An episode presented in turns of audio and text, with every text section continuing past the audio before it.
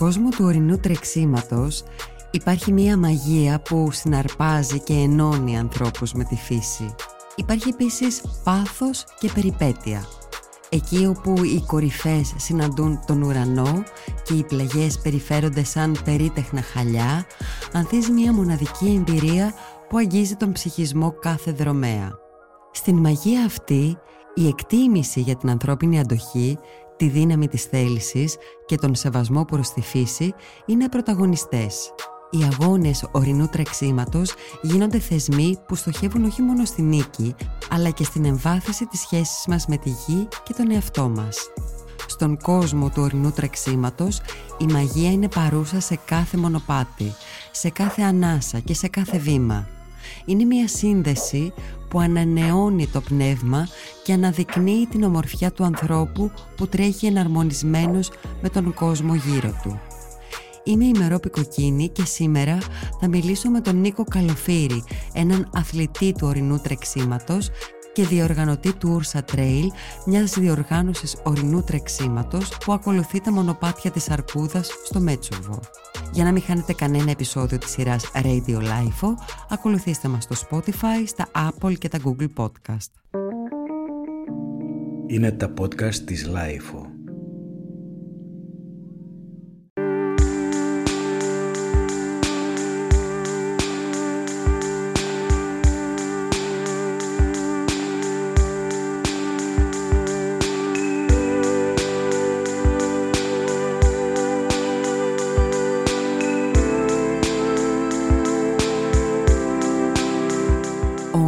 Καλοφύρης είναι μόνιμος κάτοικος Μετσόβου και νιώθει το βουνό σαν το σπίτι του. Όλη του η ζωή είναι δεμένη με το βουνό. Γεννήθηκε στο Ανήλιο Μετσόβου, σπούδασε στη Γυμναστική Ακαδημία στην Αθήνα και σήμερα εργάζεται στην πυροσβεστική υπηρεσία. Αρχικά ασχολήθηκε με το στίβο, ενώ στα 16 του ξεκίνησε να ασχολείται με το σκι αντοχής και έχει πάρει μέρος σε 6 παγκόσμια πρωταθλήματα ενώ συμμετείχε και στους Ολυμπιακούς Αγώνες του Λίλε Χάμερ το 1994. Στη συνέχεια μεταπίδησε στο άθλημα του ορεινού τρεξίματος και έλαβε μέρος σε πολλούς και διάφορους αγώνες μαραθώνιου ορεινού τρεξίματος που γίνονται στην Ελλάδα αλλά και σε άλλα σημεία στον κόσμο όπως τον περίφημο αγώνα του Mont Blanc στην απόσταση των 98 χιλιόμετρων αλλά και στο Νεπάλ σε μια απόσταση περίπου 300 χιλιόμετρων εδώ και 12 χρόνια διοργανώνει τον αγώνα ορεινού τρεξίματος Ursa Trail. Νίκο, θέλεις να μου πεις μερικά πράγματα για σένα, που γεννήθηκες και ναι. μεγάλωσες, τι θυμάσαι από τα παιδικά σου χρόνια, για πες Καλησπέρα μου, λοιπόν. Μερόπη, καλησπέρα και σε όσους ακούσουν αυτό το μικρό αφήγημα. Ε, γεννήθηκα στο Ανήλιο Μητσόβου, ένα μικρό ορεινό χωριό στην καρδιά της Πίντου. Απέναντι βλέπουμε το Μέτσοβο. Είναι ο οικισμός του Μετσόβου απέναντι από το Ανήλιο. Αν αναρωτιέστε για, τον, για την ονομασία Ανήλιο, είναι γιατί οι ώρες που έχει ηλιοφάνεια, κυρίως τους χειμερινούς μήνες, είναι πολύ λίγες, καθώς πίσω του υπάρχουν πολλά μεγάλα βουνά και κρύβουν τον ήλιο. Όπως είπα και πριν γεννήθηκα στον ήλιο το 1970, το μακρινό 1970. Γενικά η ζωή μου ήταν μέσα στα βουνά. Από όταν γεννήθηκα είχα την τύχη και το προνόμιο να τριγυρίζω στα βουνά και να, να τα αγαπήσω, να είναι πλέον κομμάτι δικό μου. Νιώθω ότι μέσα στα βουνά αυτό είναι ο χαρακτήρας μου, αυτό που με εκφράζει, εκεί ζω τις καλύτερες στιγμές μου. Τι θυμάσαι έτσι πιο έντονα από τα, από τα παιδικά σου χρόνια; Έχεις να θυμάσαι κάτι έτσι από τότε; Έχω πολλά ναι, που πλέον έχουν αλλάξει κάπως αυτά. Θυμάμαι η περιοχή μας, κυρίως εκείνα τα χρόνια, ήταν εκτινοτροφική περιοχή. Είχε πάρα πολλά κοπάδια. Τα κοπάδια πριν πολλά χρόνια είχαν, ήταν μετακινούμενα, μετακινούμενη κτηνοτροφία. Και αυτό που θυμάμαι είναι όταν πάνω από το χωριό ψηλά στις πλαγιές, την άνοιξη όταν ερχόταν τα κοπάδια σταδιακά, ακούγαμε από μακριά τους ήχους των κουδουνιών που πλησιάζανε προς το χωριό και μετά ανηφορίζανε σταδιακά για να πάνε τα θερινά βοσκοτόπια.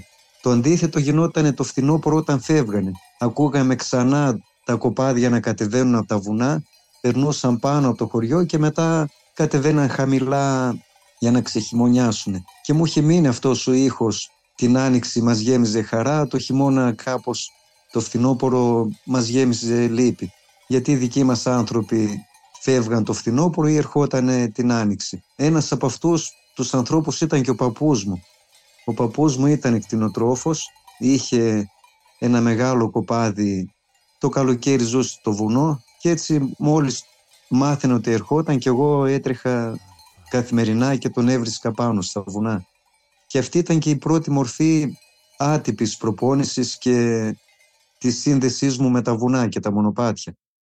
Χωρίς να το καταλάβω από μικρό παιδί ήμουν ένα με τα μονοπάτια, ήμουν αθλητής ορεινού τρεξίματος. Νομίζω είναι μέσα στα κύτταρά μου πλέον αυτό.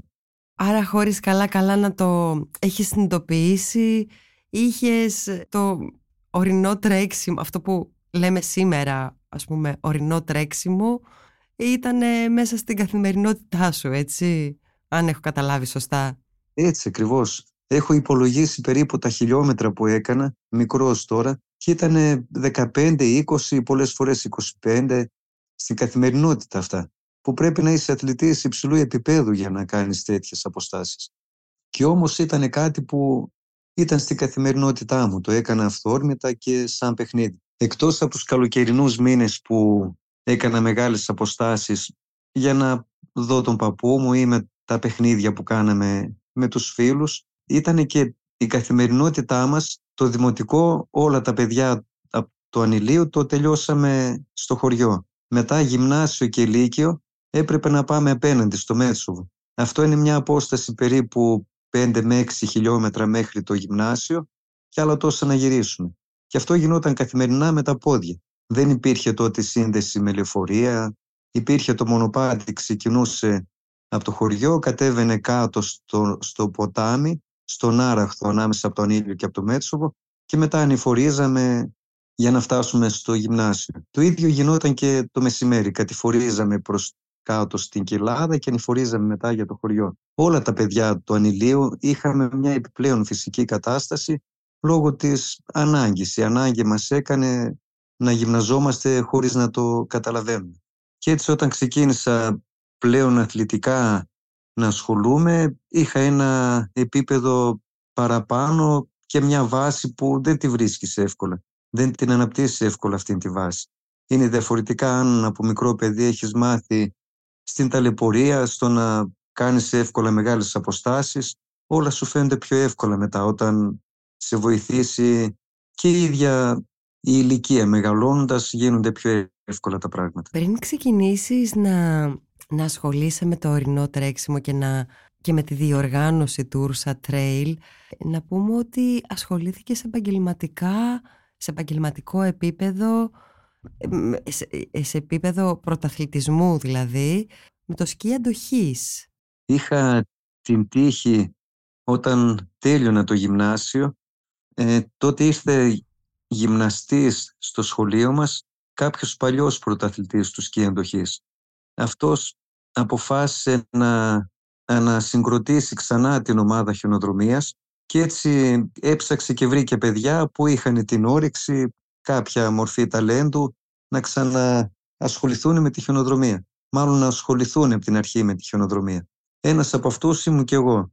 Αν και σχετικά μεγάλος ξεκίνησα καθώς τρίτη γυμνασίου εκείνη τη χρονιά ήρθε ο γυμναστής προς τα Χριστούγεννα κοντά. Δεν το πήρα ζεστά μέσα στο χειμώνα, άρα έχασα τη σεζόν και ξεκίνησα την επόμενη χρονιά από πρώτη ηλικίου να προπονούμε πιο εντατικά και με το δέλερο ότι αν πάρουμε κάποιο πανελλήνιο μετάλλιο θα έχουμε και κάποια μόρια για τις σχολές. Αν και μέσα μου δεν ήταν αυτό το πραγματικό κίνητρο. Πραγματικά μου άρεσε ο αθλητισμός. Η χιονοδρομία ήταν κάτι που μου άρεσε. Έτσι, χωρίς να το καταλάβω, έτρεξα αγώνες, διακρίθηκα, μπήκα στην εθνική ομάδα και προσώπησα για πολλά χρόνια την εθνική ομάδα. Έτρεξα Ολυμπιακούς αγώνες, παγκόσμια πρωταθλήματα, σε Βαλκανικούς πάλι είχα αρκετά χρυσά μετάλλια. Ένας μεγάλος κύκλος της ζωής μου ήταν η ενασχόληση με την χιονοδρομία και η στήριξη της εθνικής ομάδας. Ταξίδεψα σχεδόν σε όλο το βόρειο ημισφαίριο, όπου υπήρχαν χιονοδρομικά κέντρα και αγώνες προετοιμασίες το καλοκαίρι. Έχω δει σχεδόν όλο, όλη τη Βόρεια Ευρώπη αλλά και Αμερική και Ασία. Οι εμπειρίες αυτές ήταν πολύ σημαντικές για τη συνέχεια, για το πώς είδα τον τόπο μου και τι μπορούμε να κάνουμε στα μέρη μας. Τώρα το ορεινό τρέξιμο πώς ήρθε. Η καθημερινή μας προπόνηση περιλάμβανε τρέξιμο σε ανώμαλο δρόμο, σε μονοπάτια. Ούτως ή άλλως η περιοχή μας μόνο αυτό έχει. Μονοπάτια και βουνά. Έτσι καθημερινά έτρεχα για να ανεβάσω τη φυσική κατάσταση που είναι ένα από τα βασικά στοιχεία του σκι αντοχής. Έτρεχα σε μονοπάτια και την εξοικείωση που είχα από παιδί την εξέλιξα ακόμη περισσότερο. Όταν έφτασα αισθανόμουν ότι πλέον σαν χιονοδρόμος ό,τι είχα να, δώσει, να δώσω το είχα κάνει. Σχεδόν είχα αποφασίσει κάπως να σταματήσω τον αθλητισμό. Τότε ήταν η αρχή των αγώνων ορεινού τρεξίματος. Εξωτερικό γινόταν αρκετή. Στην Ελλάδα ήταν ελάχιστη που γινόταν. Θυμάμαι ήταν ο Έβαθλος στην Κόνιτσα και ο ριβατικός μαραθώνης Ολύμπου, ο πιο παλιός αγώνας ουρινού τρεξίματος στην Ελλάδα. Ένας από τους πιο παλιούς. Εκεί είχα και την πρώτη μου επαφή με το αγωνιστικό ορεινό τρέξιμο. Συμμετείχα, διακρίθηκα, έτρεξα και σε κάποιους αγώνες έξω και πλέον σαν να ξύπνησε κάτι καινούριο μέσα μου εκεί που ένιωθα ότι έκανα τον κύκλο σαν πρωταθλητής με τη χιονοδρομία ανακάλυψα ένα καινούριο κόσμο που τον κόσμο του ουρινού τρεξίματος που παρέτεινε την αγωνιστική μου καριέρα για πολλά χρόνια ακόμη. Κάπως έτσι ήταν η, η επαφή με το αγωνιστικό ορεινό τρέξιμο.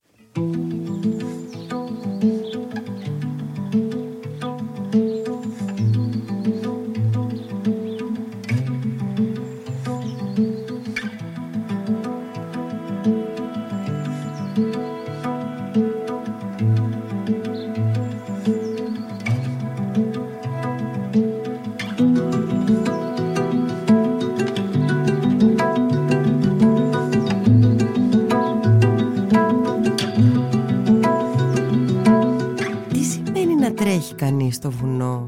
Θέλεις να μου εξηγήσεις. Δηλαδή Καταρχάς υπάρχει ο παράγοντας υψόμετρο. Είσαι μέσα στο φυσικό περιβάλλον Μέσα σε φυσικό περιβάλλον. Υπάρχουν εναλλαγές Φαντάζομαι ανηφορο κατηφόρες. Δεν ξέρω Θέλεις να μας πεις εσύ ο ίδιος. Τι, ναι, είναι, ναι. τι είναι Ε, όλα αυτά τα πράγματα που κάνουν διαφορετικό το ορεινό τρέξιμο από το τρέξιμο δρόμου; Το τρέξιμο δρόμου είναι κάπως πιο απλή υπόθεση. Αυτό που χρειάζεται ο αθλητής που θα βγει να τρέξει στον δρόμο ή στο στίβο δεν θα το σκεφτεί πολύ. Απλά σκέφτεται την διαδρομή, ρίχνει μια ματιά στις καιρικές συνθήκες και βγαίνει. Ή αν είναι στο στίβο είναι ακόμη πιο εύκολα τα πράγματα. Τον απασχολεί μόνο ένα καλό ζευγάρι παπούτσι. Τώρα στο ορεινό τρέξιμο και ανάλογα την περιοχή που ζει αυτός που θα κάνει το ορεινό τρέξιμο έχει και κάποιες ιδιαιτερότητες. Η, πε- η περιοχή και η εποχή είναι που καθορίζουν πολλά πράγματα για το πώς θα βγεις. Παράδειγμα, στην Πίνδο, στο Μέτσοβο που ζω, τους χειμερινούς μήνες είναι επικίνδυνο να μην κάνεις μια σχετική προετοιμασία πριν βγεις για τρέξιμο. Δηλαδή, Αυτό σημαίνει θα σκεφτείς πρώτα την διαδρομή. Πού μπορώ να φτάσω και τι θα συναντήσω. Η χιόνωση, παράδειγμα, πόσο χιόνι έχει ψηλά στα βουνά και μέχρι ποιο σημείο μπορώ να, να ανέβω. Και όλα αυτά με ασφάλεια. Θα σκεφτεί ο αθλητής τον ορχισμό. Δεν ξεκινάει με, μόνο με αυτά που φορά μαζί του, αλλά συνήθως έχει και ένα σακίδιο, πολύ ελαφρύ ειδικό σακίδιο για δρομική δραστηριότητα και εκεί συνήθως απαραίτητα κουβαλάμε ε, γάντια, δεύτερο ζευγάρι ισοθερμικό ρούχο και συν κάποιο αντενεμικό. Και αυτό γιατί μπορεί να συμβεί οτιδήποτε μέσα στο βουνό. Ένα απλό γλίστριμα που αν σε καθυλώσει για κάποια ώρα γυρίσει το πόδι και οι θερμοκρασίες είναι χαμηλές μέχρι να έρθουν κάποιοι να, αν χρειαστεί να ζητήσεις βοήθεια είναι μοιραίο αν δεν έχεις τον τρόπο να προσαρμοστείς. Ακόμη και οι καιρικές συνθήκες που μεταβάλλονται συνεχώς στο βουνό ε, πρέπει να είσαι προετοιμασμένος γι' αυτό. ναι, σωστά, ασφάλεια Την πάνω απ' κατάσταση όλα. των πατιών σίγουρα την σκεφτόμαστε. γιατί καθημερινά τα μονοπάτια δεν είναι ίδια. Είναι διαφορετικό ένα μονοπάτι στεγνό, διαφορετικό ένα μονοπάτι μετά την βροχή, διαφορετικό ένα μονοπάτι όταν έχει παγωνιά και μπορεί να συναντήσεις και πάγο και χιόνι. Εκεί παίζει μεγάλο ρόλο ο εξοπλισμός με το τι παπούτσι θα φορέσεις για να έχεις κράτημα και η επιλογή της διαδρομής σίγουρα ανάλογα με την ικανότητα του κάθε αθλητή. Είναι παράγοντες ναι, που πρέπει πριν βγεις να σκεφτείς ορισμένα πράγματα και να προσαρμόσεις την προπόνησή σου και το τι θα πάρεις μαζί σου. Αλλά παρόλα αυτά είναι, είναι συναρπαστικό το ορεινό τρέξιμο. Το να ζεις την φύση σε όλες τις μορφές της, όλες τις εποχές, να νιώθεις τις μεταβολές του καιρού και να προσαρμόζεις σε αυτές, είναι κάτι που ήταν μέσα στο DNA μας. Ο άνθρωπος το είχε αυτό. Τα τελευταία χρόνια το χάνουμε, όταν πλέον ο αστικός τρόπος ζωής μας έχει περιορίσει και έχει περιορίσει και την προσαρμογή μας σχετικά με τις μεταβολές του φυσικού περιβάλλοντος. Ωραία. Θέλεις να μου μιλήσεις και για το, για το Ursa Trail. Είσαι ο άνθρωπος που το δημιούργησε. Το Ursa Trail είναι, ουσιαστικά είναι το μονοπάτι. Ούρσα σημαίνει η αρκούδα στην τοπική γλώσσα, στα βλάχικα. Λατινογενής γλώσσα, μοιάζει με τα αρχαία λατινικά. Ούρσος είναι στα λατινικά αρκούδα, ούρσα τα τοπικά. Ούρσα τρέλ είναι το μονοπάτι της αρκούδας. Πριν οι άνθρωποι ήρθουν στην περιοχή μας, η αρκούδα κυκλοφορούσε σε αυτά τα βουνά, σε αυτά τα δάση. Ήταν η αρκούδα, να πω εδώ, ότι είναι ένα πανέξυπνο θηλαστικό, πανέξυπνο και ευγενικό θηλαστικό. Εύχομαι κάθε μέρα όταν βγαίνω να συναντήσω αρκούδα. Έχεις συναντήσει; Λίγες φορές τη συναντώ, Α, και πώς αντέδρασες εσύ; τι έκανες; Τώρα αυτό εξαρτάται από το τι έκανε η αρκούδα για να κάνω κι εγώ. Σχεδόν όλες τις φορές όσες έτυχε και την έχω δει πάντα έφευγε. Με έβλεπε, παρατηρούσε για λίγο και έφευγε. Αλλά μου είχε συμβεί και τρεις φορές να αντιδράσει διαφορετικά. Δηλαδή; Ε, μια φορά έτρεχα μέσα σε ένα καλοκαίρι τώρα έτσι, τέλος της άνοιξης, αρχές καλοκαιριού. Μάλλον πρέπει να ήταν μέσα καλοκαιριού και το μονοπάτι είχε πάρα πολλές φτέρες έτσι ψηλές. Οι φτέρες είναι ένα φυτό που κάθε χρόνο ξεκινά την άνοιξη, μεγαλώνει, φτάνει στο μεγαλύτερο, μεγαλύτερη το ανάπτυξη μέσα καλοκαιριού και σταδιακά ξεραίνεται, τέλος φθινοπόρου αρχίζει και χάνεται, χειμώνα δεν το βλέπεις καθόλου, εξαφανίζεται και ξανά αυτός ο κύκλος επαναλαμβάνεται. Μια πληροφορία για αυτό το φυτό, γιατί το αναφέρω λίγο περισσότερο. Ναι. Γιατί είναι τόσο παλιό, είναι οργανισμός πολύ απλός αν τον δεις έτσι, την κατασκευή του, δεν έχει ρίζες. Έχει έτσι ένα σαν βολβό περίπου. Η ρίζα του είναι μονοκόμματη με κάτι πολύ μικρά τριχίδια. Πολύ απλός σαν, σαν οργανισμός. Κάνει αυτόν τον κύκλο και η ηλικία του είναι εκατομμύρια χρόνια, από την εποχή των δεινοσαύρων. Τώρα μιλάμε για 50 και 100 εκατομμύρια χρόνια και όμως ακόμη υπάρχει στην γη. Άρα δεν ευνοεί μόνο τους πολύπλοκους οργανισμούς η φύση. Και τους απλούς μπορεί και, και οι απλοί βρίσκουν τον τρόπο και επιβιώνουν. Αυτό έχει σχέση με τις προσαρμογές. Ο πιο δυνατός δεν επιβιώνει πάντα. Αυτός που επιβιώνει είναι αυτός που προσαρμόζεται. Έτσι και η απλή και ταπεινή φτέρη επιβιώνει εδώ και εκατομμύρια χρόνια και αυτός ο κύκλος ζωής επαναλαμβάνεται. Την άνοιξη εμφανίζεται σαν ένας πολύ μικρός μίσχος, μεγαλώνει, κάνει τον κύκλο του ξανά και ξανά εδώ και εκατομμύρια χρόνια. Τώρα κάποια μέρα έτρεχα για να πω αυτή την ιστορία. Το μονοπάτι είχε στενέψει, δεξιά-αριστερά είχε φτέρες σχεδόν δύο μέτρα φτάνανε στο ύψος και όπως έτρεχα, ξαφνικά δίπλα μου, στο ένα μέτρο, πετάγεται αρκούδα και σχεδόν ήρθαμε πρόσωπο με πρόσωπο, έτσι τόσο κοντά. Ήταν ξαφνικό και για τους δύο. Κάνει ένα δυνατό με αρκούδα και έρχεται από την απέναντι πλευρά του μονοπατιού. Ευτυχώς δεν με χτύπησε, αλλά το ξάφνιασμα έτσι ήταν δυνατό και μόλις έφυγε αρκούδα κατάλαβα την αδρεναλίνη έτσι να πραγματικά να ανεβαίνει. ήταν περίεργη η κατάσταση. Έτρεξες μετά ή έφυγες περπατώντας; Έχισα, ναι. Άλλη μια φορά πάλι ήμουν σε ένα δασικό δρόμο έτσι ελαφριά ανηφορική διαδρομή και είχε μια μεγάλη στροφή. Περνώντας τη στροφή βλέπω στο πρανές του δρόμου ήταν ένα αρκουδάκι προσπαθούσε να σκαρφαλώσει μικρό και η μαμά του ήταν πάνω στο δρόμο. Μόλις με βλέπει αρχίζει, μου γκρίζει και κινείται προς εμένα, έτρεχε προς εμένα. Ήθελε να με διώξει. Εγώ αυτόματα έκανα αυτό που δεν πρέπει. Λένε ότι δεν πρέπει να γυρίσεις και να τρέξεις. Πρέπει να σταθείς, να σηκώσεις τα χέρια κάπως, να σηκώσει τα χέρια ψηλά και να παραμερίσεις αν είσαι μέσα στο μονοπάτι. Εγώ γύρισα, έτρεξα, καταλάβαινα, ένιωθα την αρκούδα στα δύο μέτρα πίσω μου να με κυνηγά, μου γκριζε. Ναι, αυτό έγινε για ίσως για 100 μέτρα αλλά μετά, εντάξει, σε άφησε να μετά φύγεις. τη στροφή, ναι, μόλις πέρασα τη στροφή, με άφησε, δεν την άκουσα μετά. Αυτή προφανώς με είδε απότομα και για να προστατέψει το αρκουδάκι Έτσι. Έτρεξε προς εμένα. Εγώ γύρισα, έτρεξα κι εγώ και ενεργοποίησα και για αυτήν το να με κυνηγήσει. Αλλά σίγουρα αν ήθελε να με πιάσει θα το είχε κάνει, δεν υπάρχει αμφιβολία. Έτσι, όπως το Ο λες. πιο γρήγορος άνθρωπος στον κόσμο, ναι, δεν γλιτώνει από την αρκούδα απλά ήθελε να με διώξει. Και κάτι παρόμοιο άλλη μία φορά έχει συμβεί μέσα σε μονοπάτι αυτή τη φορά. Κάπως κάτι παρόμοιο αλλά μέσα σε μονοπάτι, όχι σε δασικό δρόμο. Με, ήταν το αρκουδάκι κάτω από ένα δέντρο κάτι σκάλιζε. Εγώ το είδα, παρατηρούσα το αρκουδάκι και μετά είχε μια, έτσι, έναν βράχο, μια μικρή πλαγιά και πίσω από τον βράχο βγήκε η μάνα του, μόλις με είδε έκανε επιθετικές κινήσεις προς εμένα. Μου γκριζε, κουνούσε απειλητικά το κεφάλι. Εκεί έκανε αυτό που πρέπει, δεν έτρεξα, οπισθοχώρησε ελαφρά και έφυγε μαζί με το αρκουδάκι. Έδειξε τις διαθέσεις της να μην πλησιάσω άλλο και μετά έφυγε όταν είδε ότι δεν την απειλούσα.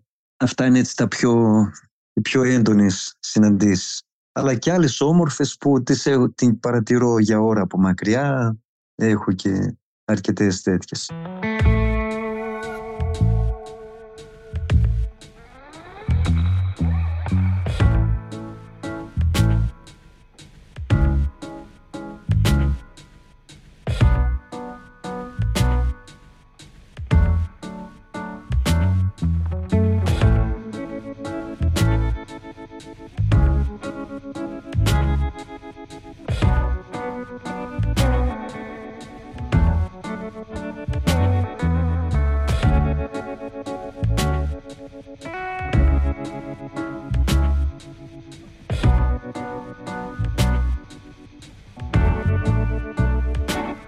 Ξαναγυρίσουμε όμως αυτό που λέγαμε πριν για τον ορεινό αγώνα τρεξίματος που δημιούργησε στα χνάρια του μονοπατιού της Καφέ Αρκούδας που ζει στην περιοχή. Ναι, και θυμάμαι όταν έτρεχα τα πρώτα χρόνια πάντα συναντούσα τα ίχνη της Αρκούδας αλλά και όταν ήμουν τυχερός συναντούσα και την ίδια. Έτσι γεννήθηκε η ιδέα ότι αυτά τα μονοπάτια δεν είναι των ανθρώπων, είναι άλλος είναι το αφεντικό σε αυτόν τον τόπο. Γι' αυτό πήρε και το όνομα Ούρσα, το μονοπάτι της Αρκούδας. Τώρα η ιδέα πώς ξεκίνησε να γίνει και αγωνιστική η διαδρομή. Όταν έτρεχα για χρόνια σε εγχώριους αλλά και διεθνείς αγώνες, διαπίστωσα ότι σαν φύση, σαν περιοχή, δεν έχουμε να ζηλέψουμε κάτι από αντίστοιχες περιοχές του εξωτερικού που κάνουν επιτυχημένους αγώνες, αλλά και της Ελλάδας. Και πέρα από αυτό ήθελα αυτό που είχα ζήσει και έβλεπα ότι είχε τόση μεγάλη άνθηση να το φέρω και στην περιοχή μας, στον τόπο μου. Έτσι ξεκίνησε η διαδικασία να ψάξω ακόμη πιο εντατικά τα μονοπάτια, να συνθέσουμε μια διαδρομή που θα είχε και την φυσική ομορφιά αλλά και την δυσκολία που θέλει να συναντήσει ο αθλητής και μέσα από τη συμμετοχή του να νιώσει μια δυνατή εμπειρία. Το μονοπάτι Ούρσα Τρέλ αυτό προσφέρει, είναι μια δυνατή εμπειρία. Συν την περιοχή του Μετσόβου, του Δήμου Μετσόβου που προσφέρει και σε ε, τουριστικό επίπεδο έχει, μπορεί να προσφέρει πολλές παροχές. Όλα αυτά δημιούργησαν ένα ελκυστικό, μπορώ να πω, πακέτο που θα βρει κάποιος συμμετέχοντας στον αγώνα Ούρσα Τρέλ πριν φτάσει στην κατάσταση, σε αγωνιστική κατάσταση η διαδρομή, προσπάθησα να πείσω παιδιά της περιοχής, τους είπα το όραμά μου. Στην αρχή δεν, μετά εκ των υστέρων μου το είπαν ότι δεν πιστεύαν ότι αυτά που τους έλεγαν μπορούν να γίνουν πραγματικότητα. Παρ' όλα αυτά με βοηθήσανε, ανοίξαμε τα μονοπάτια, κάναμε πάρα πολλά πράγματα μέσα στο βουνό για να μπορέσει να γίνει η διαδρομή Ουρσα και τελικά φτάσαμε να διοργανώνουμε αγώνες με πάνω από χίλια άτομα συμμετοχή. Τώρα μετά από τόσα χρόνια όλοι μαζί έτσι σκεφτόμαστε πώς ξεκινήσαμε ουσιαστικά από το μηδέν. Παλιά μονοπάτια τα ανοίξαμε σχεδόν από την αρχή, έπεσε πάρα πολύ δουλειά, αλλά το αποτέλεσμα έτσι μας δικαιώνει και χαιρόμαστε όταν τα συντηρούμε τώρα κάπως πιο εύκολα σε σχέση με την αρχική διάνοιξη. Για πόσα χιλιόμετρα διαδρομής μιλάμε στο Ursa Trail? Είναι 40 χιλιόμετρα. 40 χιλιόμετρα είναι το κλασικό μονοπάτι Ursa Trail. Θες να μας περιγράψεις λίγο τη διαδρομή αυτή; Θα σας πω κάποια πράγματα, ναι. Χωρίζεται σε δύο μέρη. Ενδιάμεσα είναι το ποτάμι, ο Μετσοβίτικος ποταμός, παραπόταμος στο Αράκτο. Μπορούμε να πούμε και Άρακτος, είναι ανάμεσα από το Μέτσοβο και από τον ήλιο. Το μισό κομμάτι της διαδρομής είναι στην περιοχή ανατολικά του Αράχτου προς τον ήλιο και το άλλο μισό είναι δυτικά του Αράχτου προς το Μέτσοβο, στην περιοχή του Μετσόβου. Αυτά τα δύο τμήματα μας κάνουν έναν κύκλο 40 χιλιόμετρων. Τώρα ξεκινώντας ο πεζοπόρος, ο επισκέπτης ή ο αθλητής από το Μέτσοβο κατεβαίνει αρχικά την πλαγιά και μετά αρχίζει και ανηφορίζει προς τις πλαγιές του ζυγού ή κατάρα λέγεται διαφορετικά. Ο όρος ζυγός προς, στην κορυφή του βρίσκεται η περιοχή Κατάρα. Και αυτό γιατί Κατάρα πήρε το όνομα όταν παλιά πριν γίνει η Εγνατία ήταν το ορεινό πέρασμα μεταξύ Υπήρου και Θεσσαλίας. Και για να περάσει σε εκείνο το σημείο πραγματικά το χειμώνα δυσκολευότανε, κινδυνεύανε και συνήθως οι κατάρες που ρίχνανε ή το μέρος ήταν τόσο δύσβατο και δύσκολο που το θεωρούσαν καταραμένο. Έτσι πήρε το όνομα Κατάρα. Τώρα πλέον είναι, έχει γίνει η Εγνατία Οδός, εύκολα περνάμε χωρίς να καταλάβουμε τι υπάρχει πάνω από τα βουνά. Όλο αυτό περνάει με ένα μεγάλο τούνελ 3,5 χιλιόμετρων και πλέον ο μετακινούμενος αν δεν έχει μετακινηθεί στο παρελθόν δεν μπορεί να φανταστεί τι σήμαινε να περάσεις από την Ήπειρο στη Θεσσαλία. Άρα οι αθλητές ανεβαίνουν αρχικά τις πλαγιές του ζυγού που παλιά ήταν παλιά μονοπάτια που οδηγούσαν προς τις κορυφές και από εκεί κατηφορίζανε, χαμηλώνανε προς την περιοχή της Θεσσαλίας. Αφού ανεβούν περίπου μέχρι τη μέση, μπαίνουν σε ένα από τα πιο όμορφα δάση, μεικτό δάσος κονοφόρων που έχει έλατο, ρόμπολα. Τα ρόμπολα είναι πεύκα που ζουν σε μεγάλο υψόμετρο. Δασική πεύκη, πάντως έχει σχεδόν όλα τα είδη κονοφόρων που συναντάμε στην Ελλάδα, θα τα δούμε σε αυτό το δάσος. Αξίζει κάποιος να το επισκεφτεί. Στη συνέχεια κατηφορίζουμε από εκεί και φτάνουμε στην σύγχρονη Εγνατία. Προσεγγίζουμε την Εγνατία οδό και αρχίζουμε να ανεβαίνουμε προς τις πλαγιές που οδηγούν στο χιονοδρομικό κέντρο Ανηλίου. Φτάνουμε στο χιονοδρομικό κέντρο Ανηλίου και από εκεί με ένα απότομο ανέβασμα μέσα σε έτσι ανοιχτή πλαγιά, καταπράσινη πλαγιά με λιβάδια, μας οδηγεί στην κορυφή, στο ψηλότερο σημείο της διαδρομής, κοντά στα 1900 μέτρα. Αυτό είναι στο 12ο χιλιόμετρο. Και από εκεί σταδιακά με ανεβοκατεβάσματα, κυρίως κατηφορικά όμως, φτάνουμε προς το χωριό Ανήλιο. Μετά το Ανήλιο κατεβαίνουμε όπως μιλήσαμε χτες το βράδυ, θα άκουσε και τον ήχο του ποταμού. Φτάνουμε στο χαμηλότερο σημείο και αρχίζουμε να ανηφορίζουμε προς τον οικισμό του Μετσόβου, μπαίνουμε για λίγο στον οικισμό στη νότια πλευρά του οικισμού και ανεβαίνουμε μέχρι την κορυφή Καρακόλη που είναι το πρώτο χιονοδρομικό της περιοχής μας και ένα από τα παλιότερα της Ελλάδας. Αυτό έγινε τη δεκαετία του 60 και συνεχίζει να λειτουργεί ακόμη και τώρα. Από εκεί βγαίνουμε πίσω σε ένα μεγάλο οροπέδιο. Οροπέδιο Πολιτσές είναι η ονομασία του και αυτό πάλι έχει σχέση με την λατινογενή γλώσσα. Πολιτσές, από εκεί βγαίνει και το Πολιτσάι, η αστυνομία. Και αυτό γιατί ήταν η περιοχή που είχε ελέγχους, ήταν συνοριακά περάσματα επί τουρκοκρατίας και πιο παλιά και επί ρωμαϊκών χρόνων και βυζαντινών σε εκείνο το οροπέδιο ελέγχαν τα περάσματα προς την περιοχή της Μακεδονίας, Θεσσαλίας, είναι κομβικό σημείο. Περνώντας αυτό το οροπέδιο μπαίνουμε σε ένα πανέμορφο δάσο οξιάς με εύκολα ανεβοκατεβάσματα και σταδιακά γυρίζουμε ξανά πίσω προς το Μέτσοβο για να φτάσουμε στο τερματισμό. Τώρα η, η περιγραφή πολύ λίγα μπορεί να αποτυπώσει. Πρέπει κάποιος να το ζήσει από κοντά για να δει ακριβώς τι είναι αυτό που, που κάνει τόσο όμορφο το μονοπάτι Ουρσατρέ. Το μυαλό τι σκέψεις κάνει όταν κάνει κανείς τέτοιες διαδρομές; Γιατί, εντάξει, φαντάζομαι το σώμα τρέχει, είναι κανείς προπονημένος, είναι άλλος καλύτερα, άλλος λιγότερο, αλλά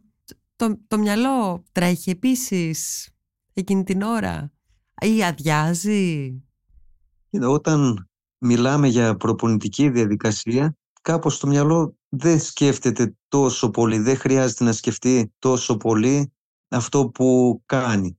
Μπορεί το μυαλό να, να δουλεύει σε, να προσπαθείς να λύσεις άλλες καταστάσεις ή να θες να ηρεμήσεις από τα προβλήματα της ημέρας και μέσα από το τρέξιμο συγκεντρώνεσαι στην αναπνοή, στον ήχο των βημάτων, σε αυτά που ακούς γύρω σου.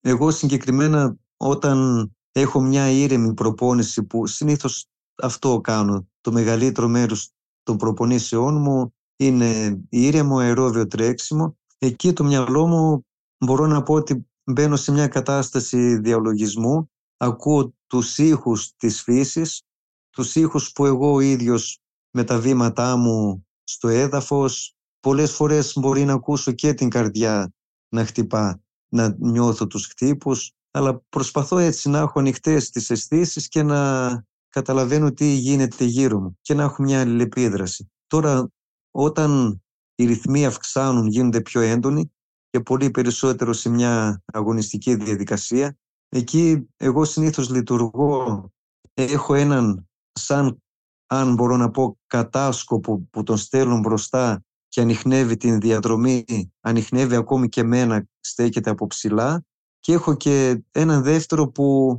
συγκεντρώνεται σε αυτό που συμβαίνει μέσα στο σώμα.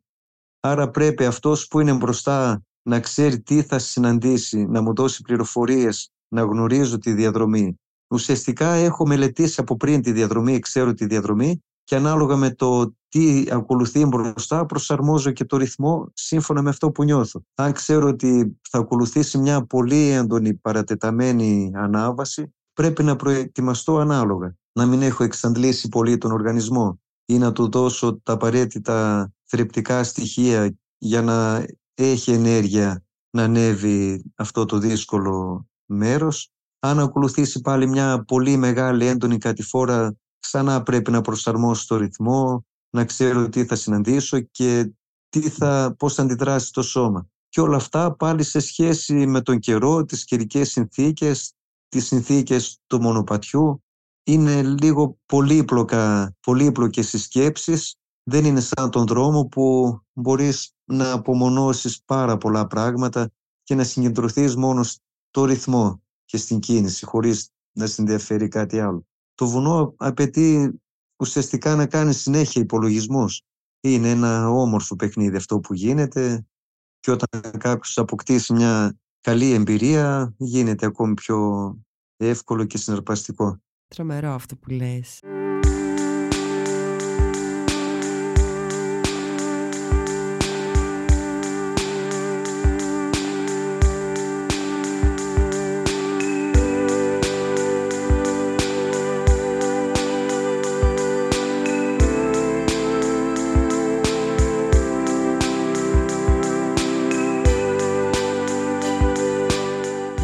θέλεις να μου πεις τι, τι είναι αυτό που σου έχει μάθει το τωρινό τρέξιμο σαν μάθημα ζωής τέλος πάντων; Ε, Είναι ένα μεγάλο σχολείο το τωρινό τρέξιμο ένα από τα πιο έντονα μαθήματα που παίρνω είναι η χαρά της ζωής και η εκτίμηση αυτών που έχω μέσα από την ενασχόληση με το ορεινό τρέξιμο βλέπω την φύση. Κάθε εποχή, κάθε μέρα πώς αλλάζει. Αυτό νομίζω είναι ένα τεράστιο δώρο. Το να μπορώ να είμαι κι εγώ κομμάτι, να είμαι μέσα σε αυτό το φυσικό περιβάλλον, είναι ένα δώρο ανεκτήμητο.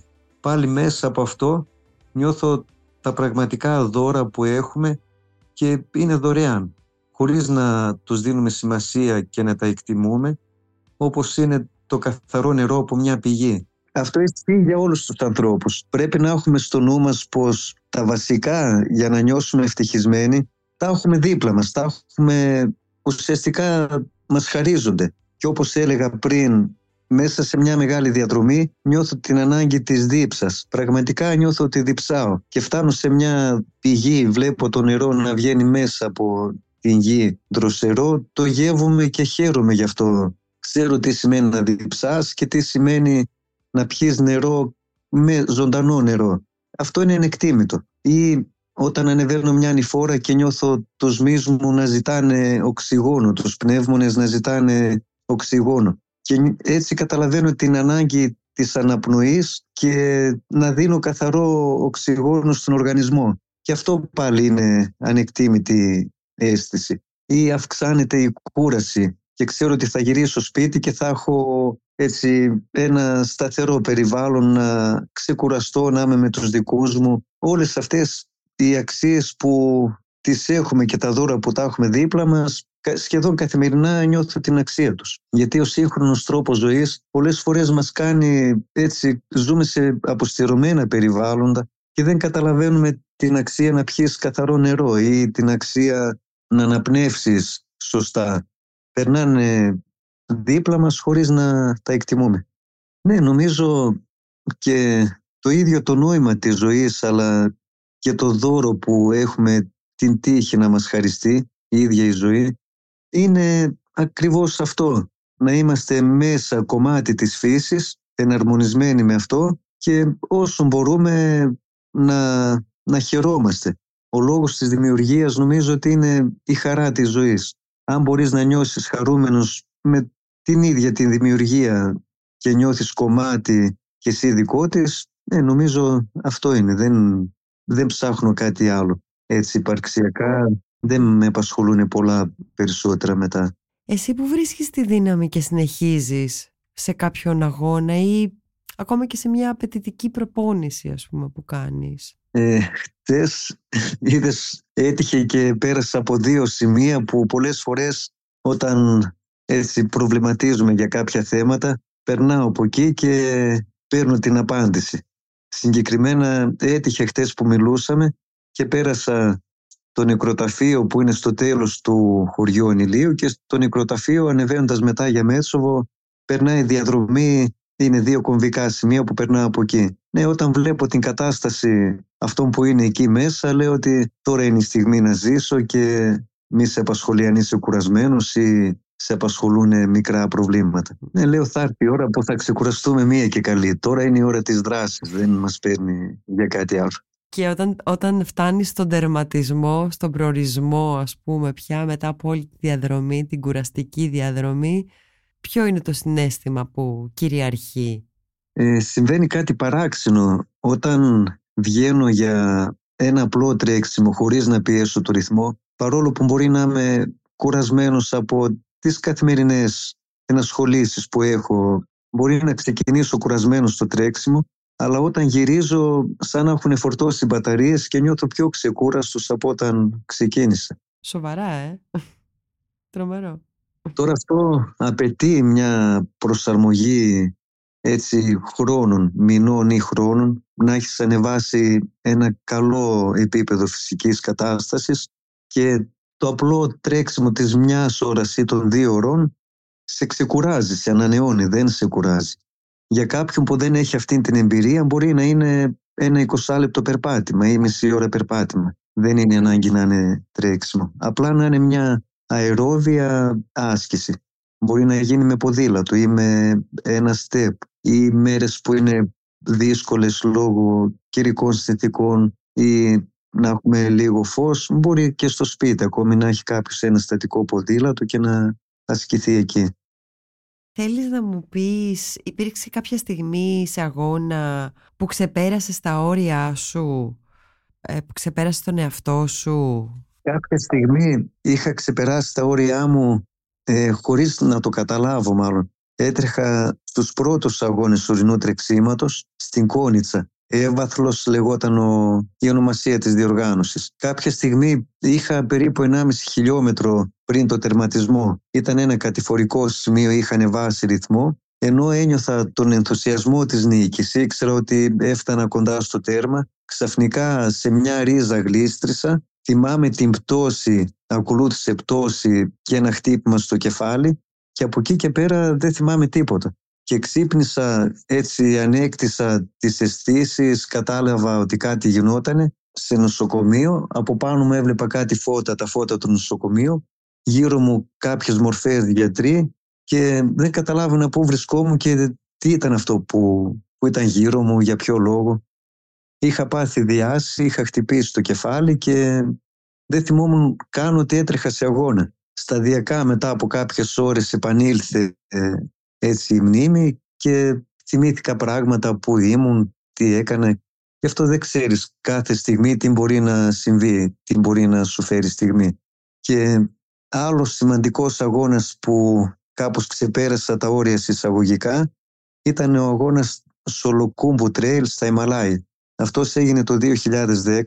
Ήταν αγώνας σε ΕΤΑΠ. ΕΤΑΠ σημαίνει ότι κάθε μέρα κάνεις και μια διαδρομή. Ήταν 300 χιλιόμετρα το συνολικό μήκος της διαδρομής και αυτό γινόταν σε 12 ημέρες. Από τις 12 ημέρες οι δύο ημέρες ήταν, δεν είχαμε αγωνιστική διαδικασία. Ήμασταν στην περιοχή χωρίς να τρέξουμε αγώνα, άρα σε 10 μέρες τρέξαμε περίπου κάθε μέρα από 30 χιλιόμετρα. Μπορεί να ήταν 25 τη μία μέρα, 35 την άλλη, κάπως έτσι, αλλά μέσος όρος ήταν 30 χιλιόμετρα την ημέρα. Το χαρακτηριστικό του αγώνα είναι ότι από την πρώτη μέρα και μετά ήδη ξεπερνούσαμε τα 3.500 μέτρα υψόμετρο. Την δεύτερη μέρα για προσαρμογή φτάσαμε στα 4.000 μέτρα και ακολουθούσαν, ακολουθήσαν μέρες που είχαμε περάσματα πάνω από τα 5.500 μέτρα. Αυτό για κάποιους που δεν είχαν την προσαρμογή σίγουρα ήταν πολύ δύσκολο και ο οργανισμός έμπαινε σε δύσκολες καταστάσεις. Μαζί με μια ίωση που με ταλαιπώρησε από την μέση του αγώνα και μετά από την πέμπτη μέρα κόλλησα κάποια κάποια ίωση τώρα γρήπη ήταν πάντως το ανεπνευστικό έκλεισε συν την μειωμένη ε, παρουσία οξυγόνου γίνανε ακόμη πιο δύσκολα τα πράγματα. Αλλά παρόλα αυτά ήταν τόσο έντονες οι εικόνες που έβλεπα που ήταν ανεκτήμητο αυτό που έζησα. Αυτό που δεν ήταν διαχειρίσιμο και πραγματικά δυσκολεύτηκα ήταν μου λείπε πάρα πολύ η οικογένειά μου, η κόρη μου και η γυναίκα μου. Και αυτό γιατί η κόρη μου δεν είχε κλείσει τα δύο της χρόνια και κάπως είχα πολύ έντονο το να είμαι κοντά τους, μόνο αυτό δεν διαχειριζόμουν. Όλα τα άλλα και την δυσκολία του αγώνα και όλα μου φαινόταν εύκολα. Και εκεί ένιωσα ακόμη πιο έντονα αυτό που είπα και πιο πριν. Ποια είναι τα σημαντικά στοιχεία για να νιώσεις ευτυχισμένος. Πραγματικά το οξυγόνο κάναμε προσπάθεια για να αναπνέουμε. Δεν ήταν κάτι απλό. Έπρεπε να σκεφτείς σχεδόν ότι πρέπει να αναπνεύσω, πρέπει να αναπνεύσω πιο καλά, πιο έντονα. Ή το νερό και αυτό ήταν, έπρεπε να ακολουθούμε μια διαδικασία ποιο νερό θα πιούμε και πώς θα το πιούμε. Δεν ήταν οι πηγές που συναντάς στην πίντο και μπορείς να πιείς. Έπρεπε να το μαζέψεις, να ρίξεις μέσα μια παστίλια έτσι, αποστήρωσης, μετά να το πιείς. Και εσύ μετά οι δύσκολες συνθήκες, τα κρύα, όλα αυτά μας κάνανε να νιώσουμε ότι έχουμε τα πάντα και δεν το ξέρουμε κάπως έτσι. Αλλά το να δω τους γίγαντες των Ιμαλαίων ήταν ένα όρνηρο ζωής. Πάντα σκεφτόμουν από τα μικρά μου χρόνια ότι πρέπει να βρω τρόπο να δω τα Ιμαλάη. Και όχι μόνο τα είδα, αλλά τα είδα κάνοντας αυτό που πραγματικά αγαπώ, να τρέχω σε αγώνα ορεινού τρεξίματος μέσα στην καρδιά των Ιμαλαίων ήταν κάτι ανοιχτήμετο που θα με ακολουθεί για πάντα. Ε, τρομερό, τρομερό Νίκο, πάρα πολύ ωραίο. Κάτι συγκλονιστικό που είχα ζήσει ξεκίνησε πρέπει να ήταν στο 7ο ετάπ, αν δεν κάνω λάθος, ή το 7ο ή το 8ο. Ξεκινήσαμε από τα 4.000 μέτρα και μας είχαν πει ότι θα, όχι, ναι, μας είχαν πει θα κάνουμε μια μεγάλη ανάβαση μέχρι τα 5-600 και από εκεί μετά ξανά θα κατηφορίζαμε. Φτάνοντας στα 5-600 διασχίσαμε ένα παγετώνα, είχε γύρω μας κορυφές στα 6-800 περίπου 6.000 με 6.800 ήταν οι κορυφές γύρω μας. Μέσα στον παγετώνα κάναμε ένα γύρισμα έτσι σαν στροφή, ένα άνοιγμα και ξαφνικά βλέπαμε απέναντι την οροσυρά, ήταν τα βουνά μάλλον Everest, Λότσε, ήταν ακριβώς απέναντι. Και ήταν λες και σε χτυπούσε η εικόνα μόλις έβλεπες αυτό το πράγμα. Εγώ προσωπικά σταμάτησα και έκανα δύο βήματα πίσω. Έτσι τόσο συγκλονιστικό ήταν. Να είσαι στα 5.500 μέτρα, να νιώθεις ήδη ότι βρίσκεσαι πραγματικά ψηλά και ξαφνικά να βλέπεις απέναντί σου τους γίγαντες να είναι άλλες 3.000 μέτρα και πάνω από σένα. Περάσανε χρόνια και ακόμα έτσι έρχεται μέσα στο νου μου αυτή η εικόνα και είναι πραγματικά με συγκλονίζει. Εκεί καταλαβαίνεις και την ιερότητα των βουνών και πόσο σημαντικό είναι να τα προστατεύσουμε για να, να συνεχίσουν να υπάρχουν στην, στη φυσική τους μορφή. Αυτό το αναφέρω γιατί τελευταία τα βουνά δέχονται μεγάλη επίθεση στη χώρα μας με τις ανεμογεννήτριες. Θα πεις δεν θέλεις να λύσουμε το πρόβλημα το ενεργειακό; Σίγουρα θέλω, αλλά όχι καταστρέφοντας τα βουνά. Τα βουνά είναι ιερά, παράγουν καθαρό νερό, παράγουν οξυγόνο, είναι ζωντανά. Δεν γίνεται να τα καταστρέψουν. Η μετατροπή τους σε βιομηχανικά πάρκα δεν ξέρω. Εμένα με στενοχωρεί αφάνταστα και μακάρι να, να σταματήσει αυτό. Το κρατάμε αυτό που λες Νίκο, με εννοείται.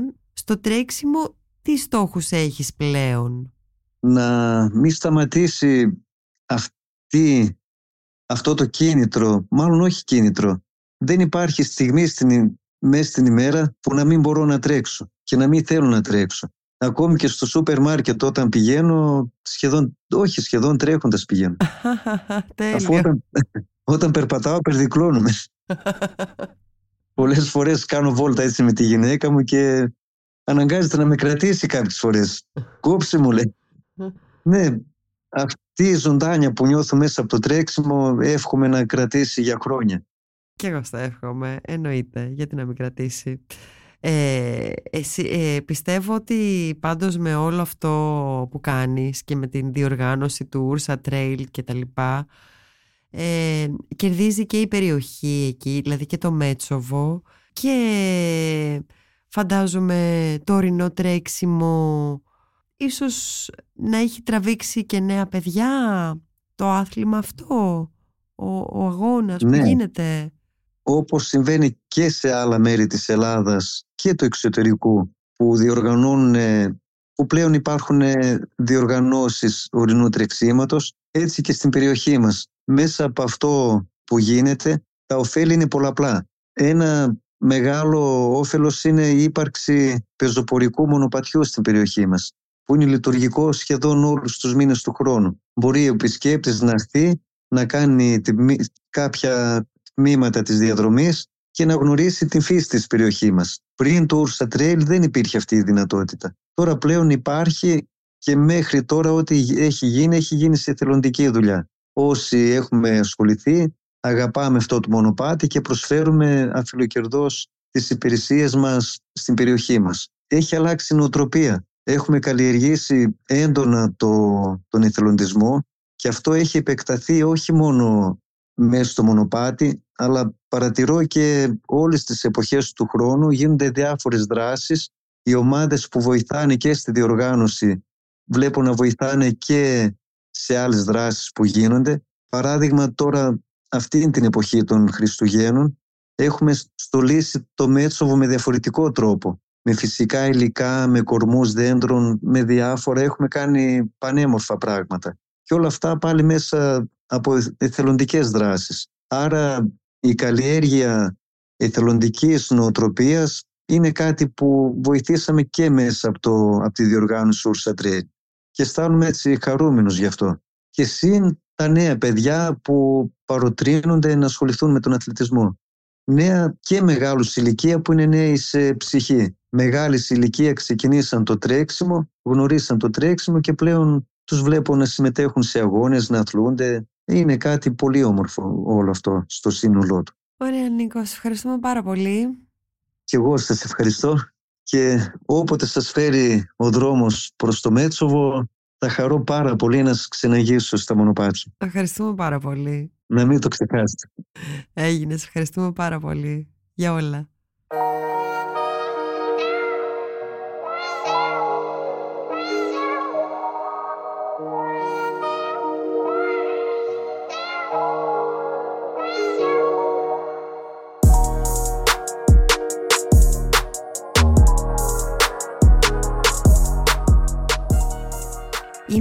Κοκκίνη και αυτό ήταν ένα επεισόδιο της σειράς The Radio Life. Σήμερα μιλήσαμε με τον Νίκο Καλοφύρη για τις συγκινήσεις του ορεινού τρεξίματος και μια μαγευτική διοργάνωση ορεινού τρεξίματος, αυτήν του Ursa Trail.